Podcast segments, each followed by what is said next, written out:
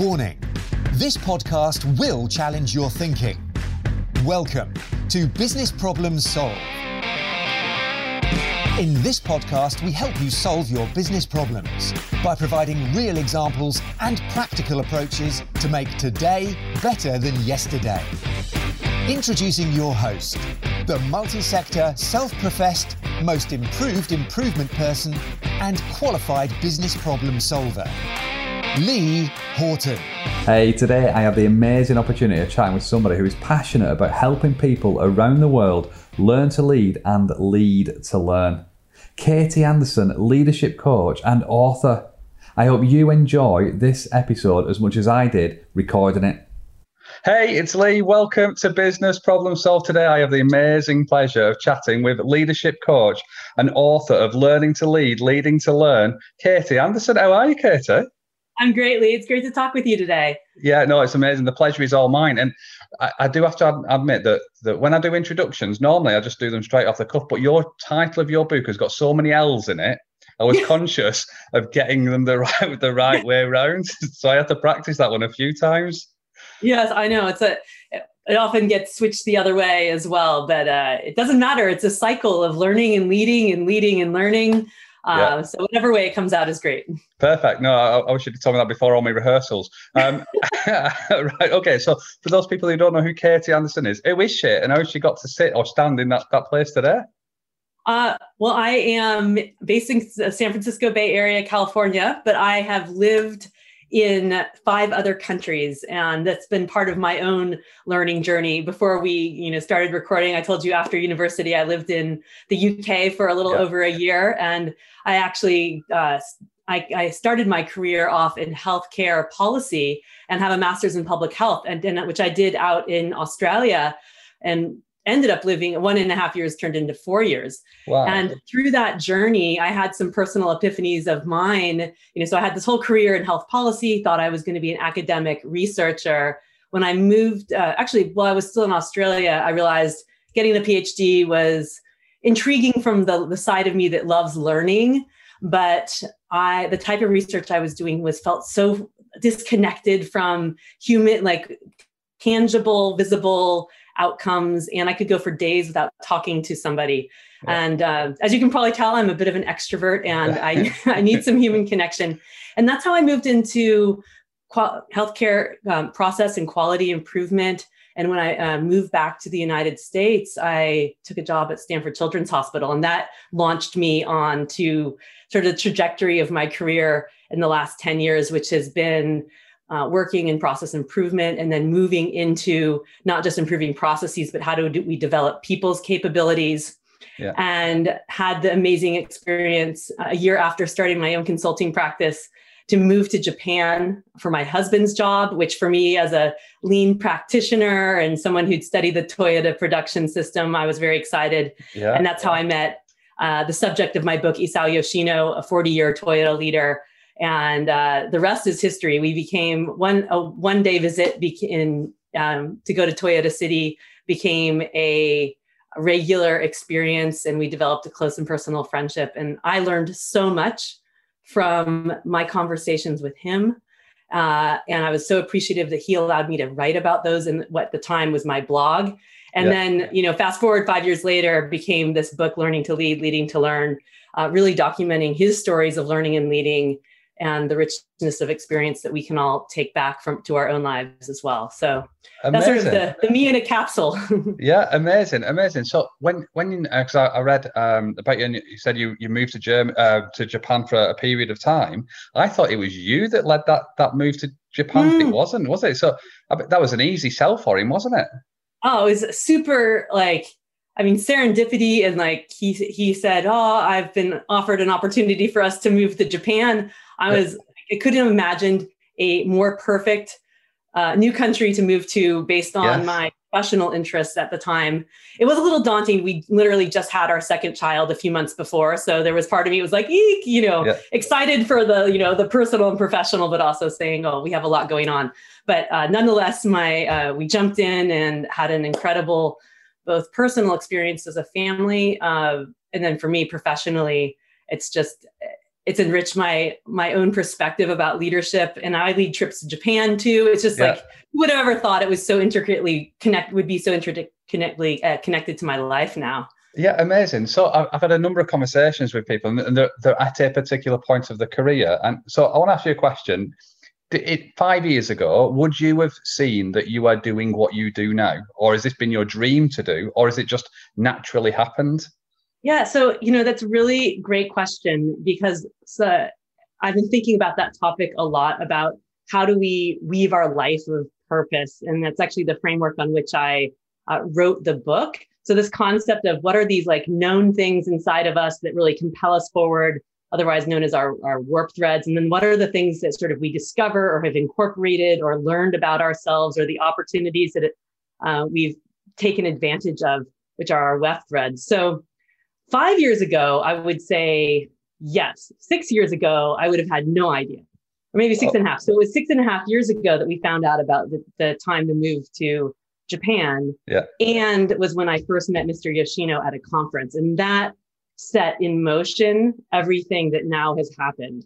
But no way uh, would I have ever thought that Japan or someone like Mr. Yoshino would be such an intricate part of my life but when we moved to Japan, and so I, I had inklings of potential about how that experience, which was for, you know, ostensibly for my husband's job, how I could use it with intention to create something possibly in the future for me. Uh, which so my purpose there was to just go out and learn as much as possible and make as many connections, and yeah. then you know maybe see what could happen with that. And and you know now I have the Japan trips, I have the book. I have, you know, this incredible relationship with Mr. Yoshino and um, and more. So yeah, I love it, love it. Yeah. No, it's, it's, it's the thing things dreams are made of, isn't it? Um, yes. And sometimes, so, sometimes we the, our best laid plans can get us so far, and then other times you have to just embrace opportunities that you had no idea you could never have planned for, but then, uh, but yeah. but create it into an amazing experience. Because you could also be passive and just be like okay you know yes. i hit I, you know just kind of have that experience happen around you. But yeah. you know people would say to me oh my gosh you are like you're doing so much. And i said i know i have 18 months. Like i need to embrace this experience and capitalize on it so yeah completely completely so i um i remember talking to somebody um a few months ago now and they said that i think it was um Freud mentioned something about having golden seed moments, um, and and your life is littered through golden seed moments. Those moments that are pivotal to to sh- changing or shaping the direction. And I challenged him on it, and I said, "You've got to be really, you've got to be open to those to those things, and you've got to be open to those opportunities." Or exactly like you just articulated, then they might just pass right past you. So, and so I guess you were open to all of this opportunity. You mm. were going and, and and and learning to uh, learning to lead. All it's all about uh, learning. So, and you went with that open mindset to learn as much as you possibly could. Have you always been a learner? I have always been a learner. I actually just did uh, like the five strengths test, and my number one uh, quality came back was learner. The second was achiever. Uh, so it explains a lot. Like I want to learn, yeah. and then I like put a ton of energy behind making things happen yeah. uh, that I have. And then I think that's why I was gravitated so much towards academia. I really like, I was a true academic. I was a high academic achiever. Always loved learning. You know, when we moved to Japan too, I was like, I'm going to learn Japanese. You know, like yeah. I would like, dove in. Uh, but that very same desire to learn and to solve problems and to like dive into things also is something I've had to really uh, work on the negative side of that when I'm a coach and helping develop other people, because those things that uh, our own inquisitive mind actually can get in the way of how we're trying to develop other people. And so that's something that over the last 10 years I've put a lot of intention to. How do I own my own passion for learning and problem solving and yet come forward in a different way when my my purpose in that moment is to help somebody else problem solve and learn. Yeah, wow. So, how, how do you do that? And how do, how do you remove those hats at the different times? Yeah. So I, I, I call that leading or living with intention. And there's this, uh, the word intention has been meaningful for, to me for a long time. And it, I had to sort of enriched understanding of the word intention from the way it's written in Japanese. and then I'll sort of unwind for a short story, and then I'll go back into it. When I did, when I moved to Japan, I didn't have any business cards. You know, I don't really need them here in the West. You, we have, you know, just don't. I didn't give out business cards anymore, but yeah. you have to have a business card in Japan. And I didn't have a logo for my business at the time, so I said, put the word intention on the card. And the the way the word is written in Japanese, the symbols come from the meaning heart or what's important inside, like your core purpose and then the the symbol for direction and so it's like what intentions really understanding what's our purpose and then how are we aligning our actions in that direction so to me that gets to the same point like i love problem solving and learning but when my purpose in that moment is to help someone else the actions i need to take yeah. may not be aligned in that direction so there, there are two things that i have found really helpful for me um, the first is to really understand what's my purpose in that moment. And then I do something called an intention pause. It's almost just like a short regrounding of reminding myself, like, okay, right now, this is not like, what do I need to do to be the, the actions I need to take to actually align with that purpose? So yeah. for me, it's like counting to 10 to slow down um, and to not interrupt people and to ask more open ended questions that start with what or how um, and so that I'm not really leading the thinking or interjecting because of my enthusiasm to help and to solve problems. You know, I get really fast and I um, I just jump in there because I'm yeah. wanting to help and I love the learning process. But I need to do something different. So it's about for me, it's about slowing down, really connecting with that purpose, and having understood sort of what are the habits that I have that aren't in alignment with that purpose, and then yeah. really practicing something new.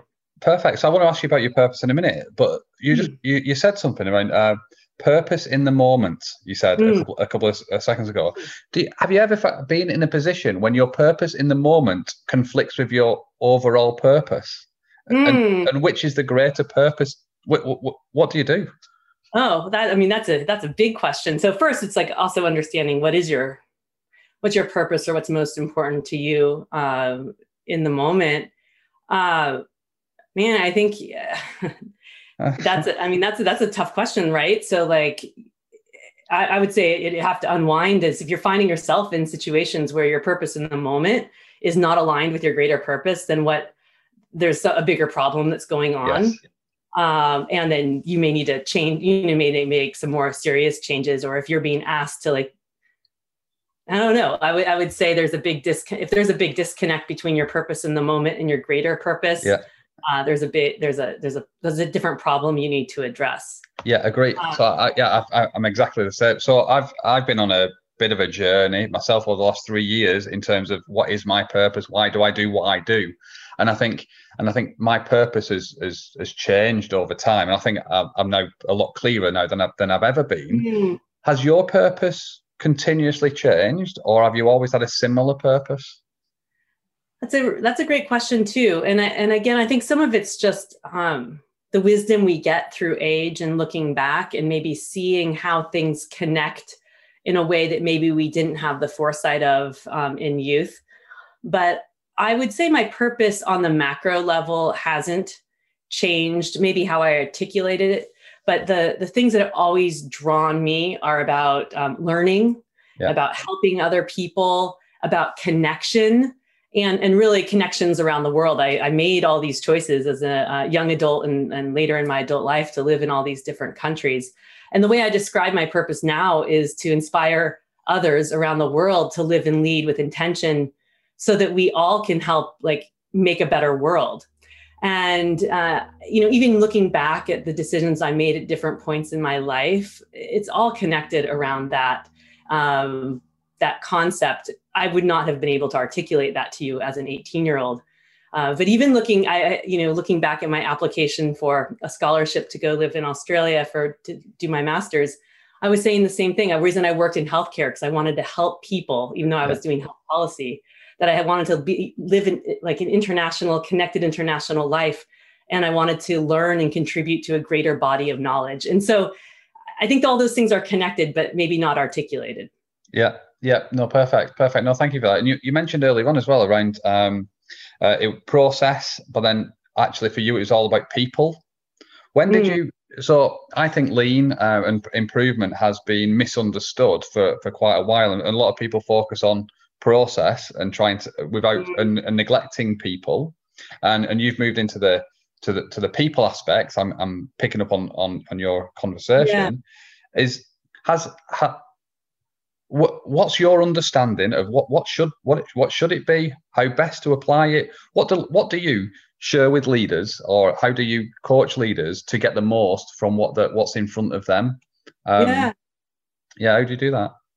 Oh, that, I mean, the, the how is there, there's so much to the how, but again, I would say like really going back to this concept of purpose and uh, you know in an organization our, our purpose as leaders is to both get the job done so whatever we need whatever the business purpose is yeah. and develop people at the same time and so toyota has done that really successfully which is why I, in my per- perspective, it's so revered because it's not just focused on the process of delivering, that, you know, making cars, but it's we make cars or we make people while we make cars. Yeah. It's together. It's not separate. Uh, and again, we don't just develop people just for the feel good to develop people. We're developing people so that they have the capability and confidence to be able to contribute their mind and their heart towards you know meeting the purpose of the organization as well um, so I, I, I i talk about those two two um, the sort of the the technical and the social or the the process and the people they're the two sides of, of a balance that both need to be working um, in sync or actually in fact mr yoshino one time said they're like the tool the tools in the social side or the technical and the social sides are two two wheels on a cart but if you don't have them both there, they're not, you know, you're not moving forward. Yeah. Um, and I think we we it was easier to see the tools and the process side when uh, you know in the 80s and 90s when people were studying putting so much energy into focus on studying Toyota. Um, but the invisible parts are how do we develop people and, and what are we doing there? But that's equally as important. Um, yes.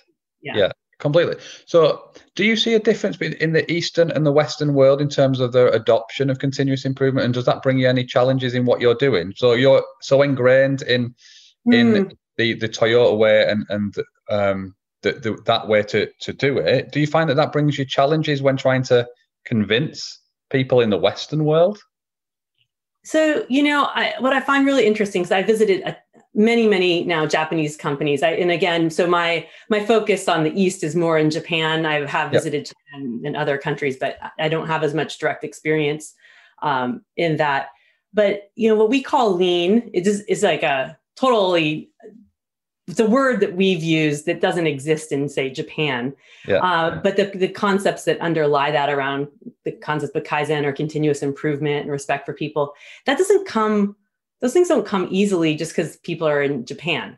So some of the things that we have uh, appreciated about Toyota are some elements are part of Japanese culture, but there are many things there that are challenges in Japanese culture. In fact, my husband and many others that I talk with would be surprised about how Toyota works compared to sort of the typical Japanese business, which is very top down management where command and control where people look to the leader for all the answers and they just wait there passively.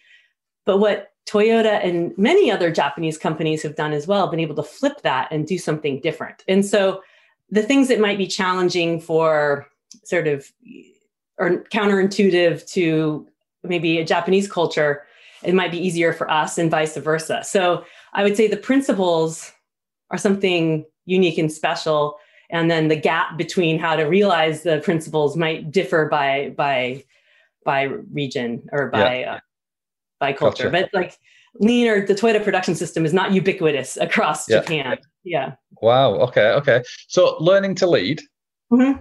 A lot of leaders have got to a place because of the, because they're the most knowledgeable mm. because they've they, they've produced the most widgets how how do you convince a leader that they still need to learn?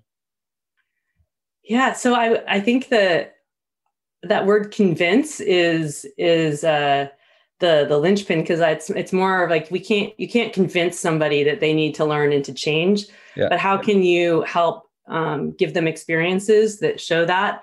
And I uh, you know I think back to even you know mr yoshino's experience and how do you like change the culture of NUMMI which all these leaders where like who came from the us that was gm's sort of worst performing plant and his responsibility was to develop the training program to convince these people to change. And he knew that wasn't possible. You yeah. can't convince somebody to change but you can give them experiences that yeah. allow them to see something different. So the way i when i work with with leaders is helping them understand again what what are they trying to accomplish? And then help hold up the mirror maybe to how their actions either help enable those outcomes or maybe actually contributing to the things that they're not um, things are not wanting to happen yeah. Um, but again somebody has to they you have to be open to some self introspection and some willingness to see things in a different light. I don't think we're ever really truly successful if we're out there trying to convince other people of something. Yeah, completely. Um,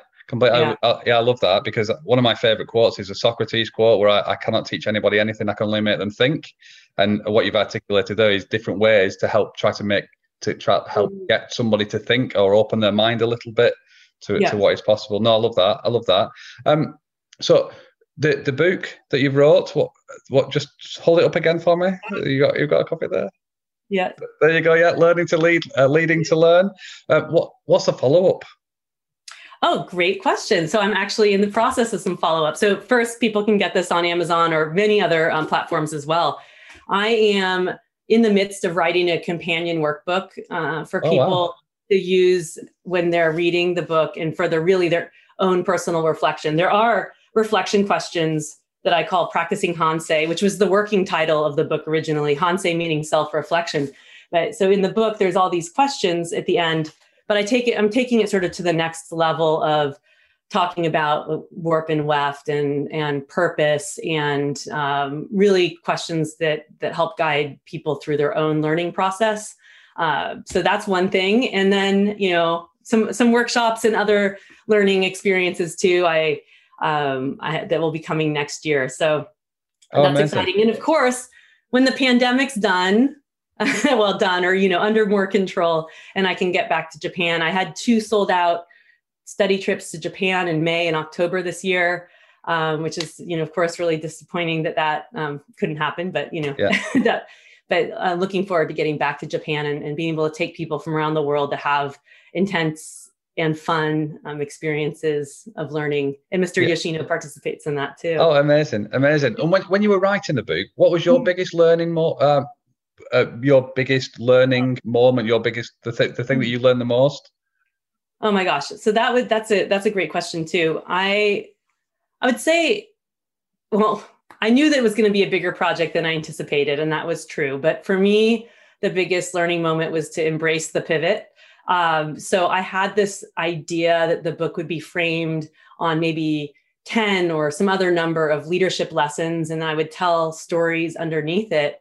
But as I sat down to write, I realized that like stories were getting fragmented because like a part of a story fit neatly under one, you know, one one yeah. Title and then another part. And then I was like, how am I telling these stories? And so that's when I I really released from that original framework. And when I did, and I and I and then I was like, okay, I'm just going to tell his stories. And then from there, the structure will come. And and that was really true. And and so for me, it was also just em- embracing the pivot, embracing the pl- you know plan, do, study, adjust cycle, and really a reminder that uh, our experiences have so much richness of learning in them, and that um, to allow for reflection to in, in processing, then we can each take different things from those experiences. So that's yeah. that's one thing I learned. Well, no, I love that. I love that. And the the the book as well has had amazing reviews. Um, and it was bestseller and a number of different charts as well. Is there anything that surprised you, or what's the what's the thing that surprised you the most about about the book when you've released it? Oh, you know, so I'm, um, you know, just the con the the constant, um, just keeping keeping the keeping it forefront and continuing to to talk about it and to share the stories. Uh, you know, I was really I, I I had the you know I wrote the book with the purpose and intention of helping others learn, um, and I had the hypothesis that people would enjoy it. But I've really um, it's been really uh, quite an honor to have so many five star reviews and then people to talk talk about it and saying how impactful it has been for them as well. So uh, I wouldn't say that's a I don't know if it's a surprise or not because I was hoping that that would be the case, yeah. but it's been probably the most rewarding part of the book uh, of writing the book or the output of the book. The process of writing the book, the biggest joy was working with Mr. Yoshino and and and helping him reflect on his life and seeing things in a different way and the the experience of that is one um, even if no one read the book is one that i would wouldn't trade for the world yeah no amazing i, I can yeah, i can't well i can't imagine but so i bet it was an amazing experience to, to go through and mm. did did he naturally flow with the stories or did you have to dig uh, it was both but it was a lot of digging.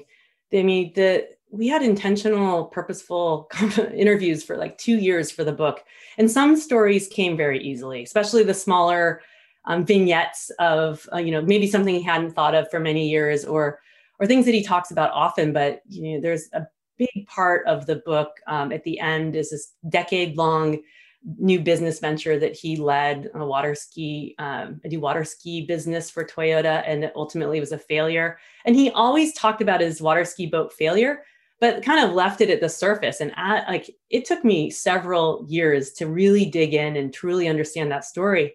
And it and it was digging in with respect and digging in with questions and clarity. And for a long time, he actually really didn't want to talk much about it. And you could almost see he was kind of gray about it. And he had this really transformative experience. It was probably about a year ago, actually, where he lit up and he was like, I'm seeing things from a different perspective. And I'm so appreciative of you just continuing to ask me questions and to care and you've helped me see some of these things weren't really my fault and the way you're framing them and so that was a really wonderful experience like it's like to release some of the weight off of his chest of this um, this kind of challenging and, and kind of terrible experience at times yeah no amazing amazing no uh, um how, how have you celebrate how did you celebrate the uh, the the book release and, and how the book is done because yeah and the reason why i asked that question is because i find that not too many people don't celebrate enough. Mm. And so, how did you celebrate?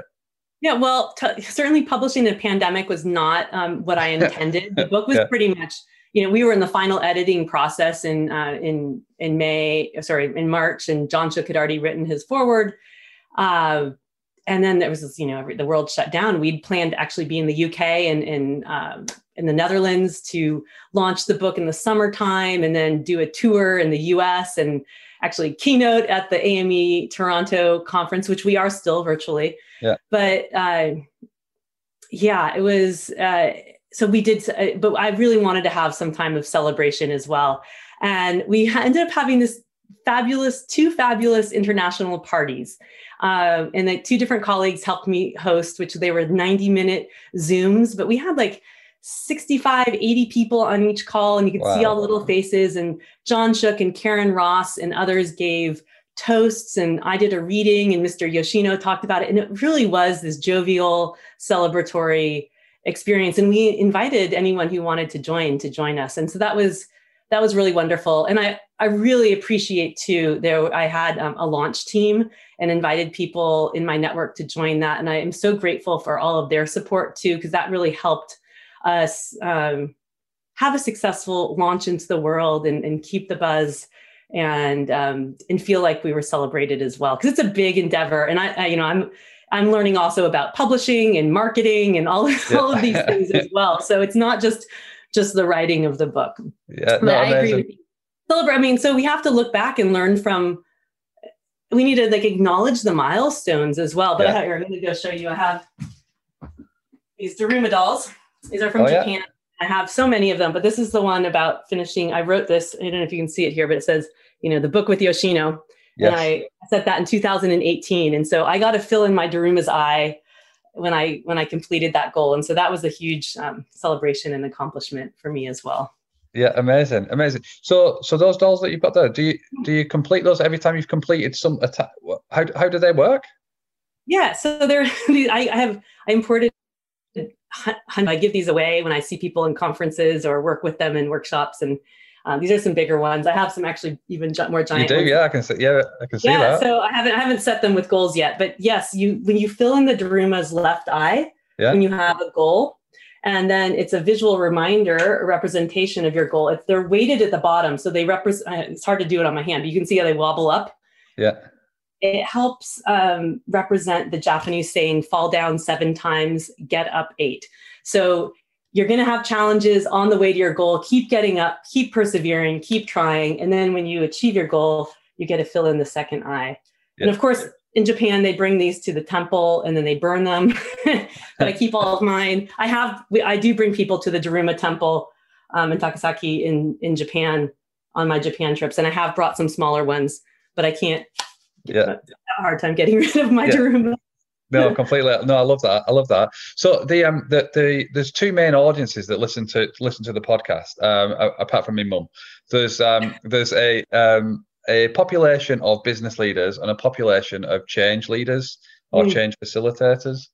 If somebody was it was going to be a new um, business leader or the mm. new to leadership and they wanted to set off on the right foot, how would you how would you recommend that they would do that, taking on the, the lessons of of your career? Yeah. So in the in the book, I describe a very simple framework for the purpose of leaders, and it's one that based on a, a, quote that I heard from Mr. Yoshino, right, the very that conference before six months before I moved to Japan, and really um, I've taken it. The role of leaders is to set the direction, provide support to their people, and develop themselves. So I would say the setting the direction is being clear on you know what's the purpose of our department or our organization what direction do we need to go in how are we creating alignment what are the clear targets for the group and how they communicate that effectively to their people. And then identifying the processes that they need or the behaviors they need to take to help support their people. So, is it going and checking on them? Is it asking questions? Is it um, doing some teaching or creating uh, visible systems so that they can their people can make their thinking visible or understand if things are on track or off track? So, really, some simple things but not jumping in and doing the problem solving or do you know so it's not set the direction and then i achieve the direction but how do yeah. i set the direction and provide the support and then so and then having the awareness of what do you need to do as a leader to improve on those things for yourself. Um, so having some clarity on what are the things in your life that have both um, helped you be successful to this point and then what are some of the opportunities you have for improvement? Like for me I was a great individual contributor, a super problem solver, um, love to learn. But some of the those things are part of why I got promoted and given more leadership responsibilities. But they were also the very things that were getting in the way of me fulfilling um, that purpose. And and I wanted to be helping people, but my actions weren't always aligned. So starting to create some awareness for yourself on on that as well. I'd yeah. say. Love that. Love that. No, thank you. Thank you for that. Uh, what's the worst advice you've been given? Oh, that's it. the worst advice I've been given. Yeah. Huh. I have to think about that. Do, do you want to start with best advice? Oh, that well, the the bet. Well, yeah. I guess there's so much. I've been given so much advice, but I think for me, the the best.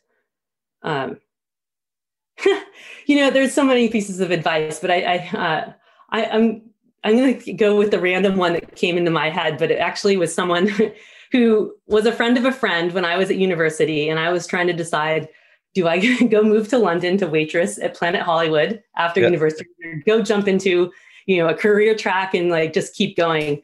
And his his advice to me was follow your heart and your passion to London. You're going to be able to jump into your career in in a year.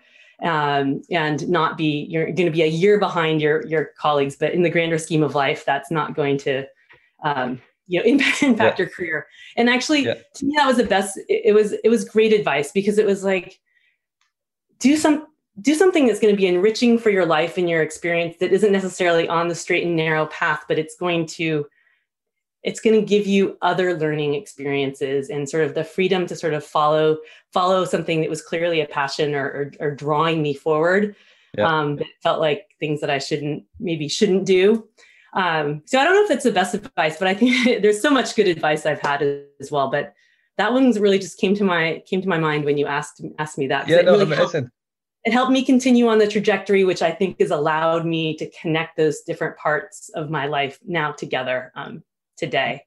Yeah. Uh, yeah, I don't. I'm stumbling on the worst advice though. I'm gonna have to come back to you on that one. I think. Yeah, no, that's fine. That's that's fine. And um, so, what was the what was the piece of advice from Mr. Yoshino that that sticks in your mind the most? Is there is there something that he said that's resonated more than anything else? Though, and there's so much wisdom to be had from Mr. Yoshino. I actually was going through my uh, stacks of paper today from notes. I was starting to clear out my office. Uh, I'm seeing some like old notes from past interviews. I, you know, I go back this is not necessarily a piece of ad, uh, advice, but more of a quote that is what I lead in the book. Um, but it really challenges us all. He said, The only secret to Toyota is its attitude towards learning. And so, how can we all embrace that concept of learning first and foremost for ourselves? And how do we enable better, deeper learning um, for the people who work with us as well? Um, and to remember, if we're always learning, we're really then able to, to improve as well. And so, so much of what he has said to me about his approach as a person and as a leader all connects back to this concept of learning. Um, and ultimately, that's why I chose to title the book what, uh, yeah. what I did. Yeah. How, how, how can somebody learn? How do, is, is there a particular way to learn or is it individual? Does that make any sense?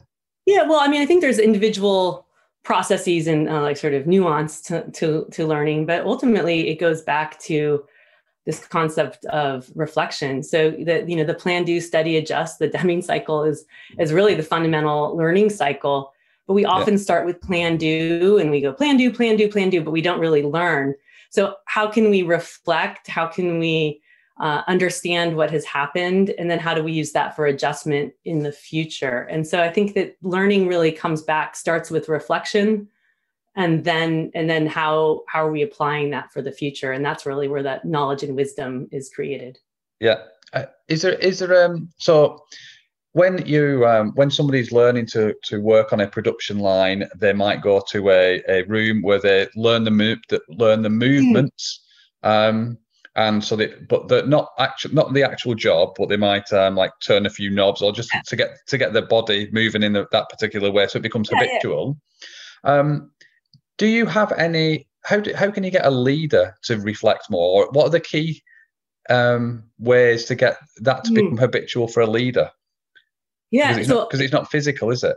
Yeah so the, i mean two things that came come to mind right now. First is when you're talking about the person you know turning things there's different levels of learning. First is like learning the steps we need to take to yeah. to learn how to do something physically or do how to do something you know maybe it's not more on the social side but as people become more advanced in their learning and knowledge then they can get more sophisticated and more uh, more detailed. So there's there is a teaching component as well to help people learn the basics.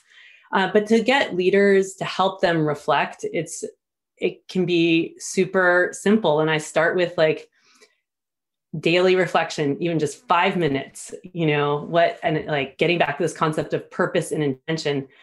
What's your purpose? What was your intention today for how you were going to show up? Not what you were going to do or accomplish. Those are your goals. Your intention is more connected with who you are going to be um, and the actions you need to take aligned to that. And then at the end of the day, how did you do? And just it could be even just five, five minutes of simple reflection.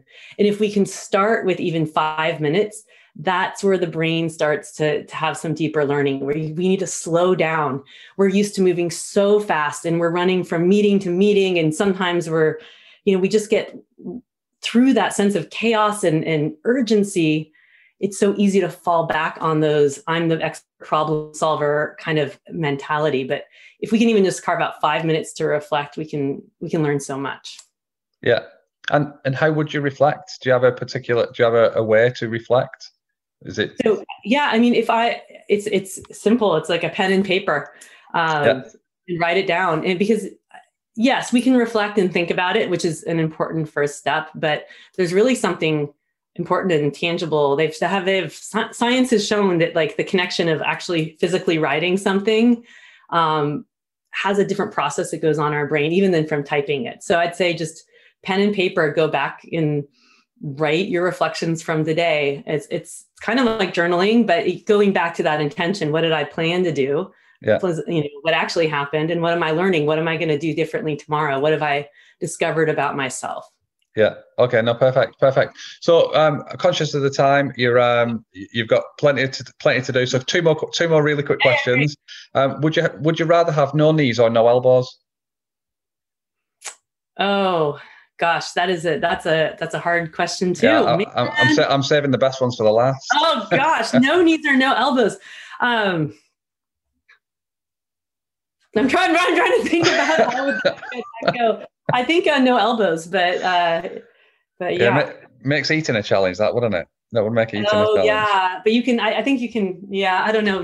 Both are bad. yeah, yeah, both are. Both are different challenges. I I have a I have a um, nerve damage in one of my feet, and I'm always grateful that it's my foot, not my hands, because I can yeah. I don't have fine motor control in one foot, and um, but uh, but be able to ambulate um, is also really important. So yeah, yeah, I don't know. Yeah. No worries. No, that's fine. And then, fine, very final question. If somebody right. wanted to know or understand a little bit more about Katie Anderson, where could, where could they go? What would they do? Uh, and how can how can somebody find out a little bit more about you? Great, thanks, uh, thanks, Lee. So the first is the easy, probably the easiest to remember. The book website is learning to lead, leading to learn.com, and that redirects actually to my uh, my business website, which is KBJ Anderson with an O N. Um, Brian Jones was my uh, maiden name, so my initials are KBJA.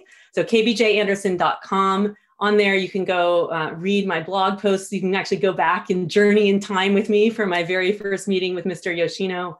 Uh, i have i'll be putting my upcoming courses and um, public appearances there. There's a ton of free material too from both the book and um, my own practices around coaching and development um, and more. So please please uh, find me there and of course i'm on linkedin and twitter again that same handle kbj anderson Perfect. No, thank you very much. And honestly, thank you very much again for your time today. It's been an absolute pleasure to chat with you, and I hope to do so again. Yeah, Thanks same. very much, Katie. Thank you so much. Cheers. Bye-bye. Bye. Thanks for listening to Business Problems Solved.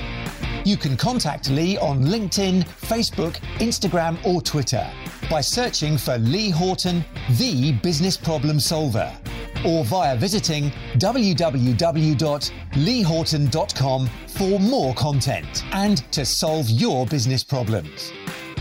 And remember, saying you know how to do it is not doing it.